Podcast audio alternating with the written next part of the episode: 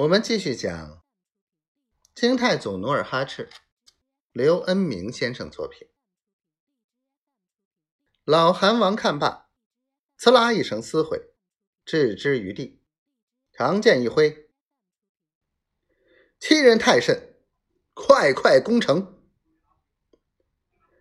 站在一旁的范文成坐在马上，抱拳道：攻城之事要周密计议。代善气得满脸通红，反对道：难道你就不想赶快救出你的同胞兄弟？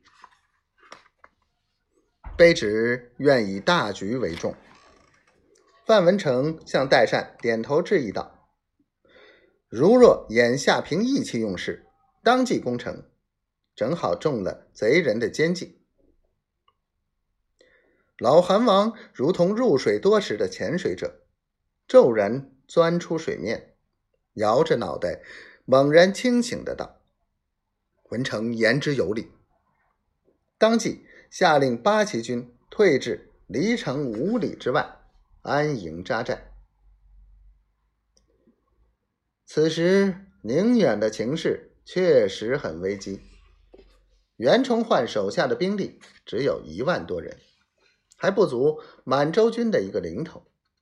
其中一部分将士因为主帅高帝逃跑，军心浮动，惶惶不可终日。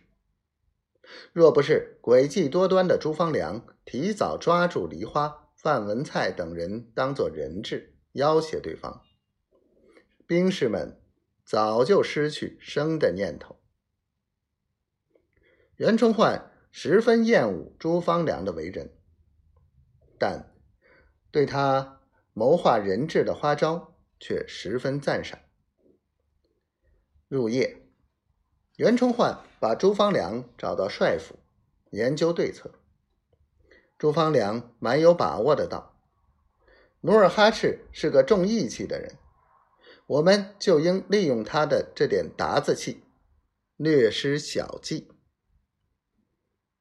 如何施计？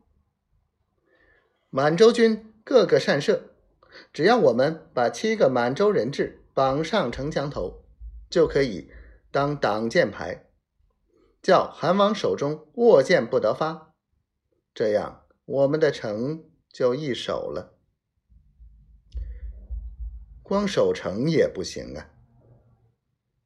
满洲军不懂得西洋大炮的厉害，等他们集中攻城时，我们连发大炮，保证满洲军失守成堆，到那时韩王就会不战自退。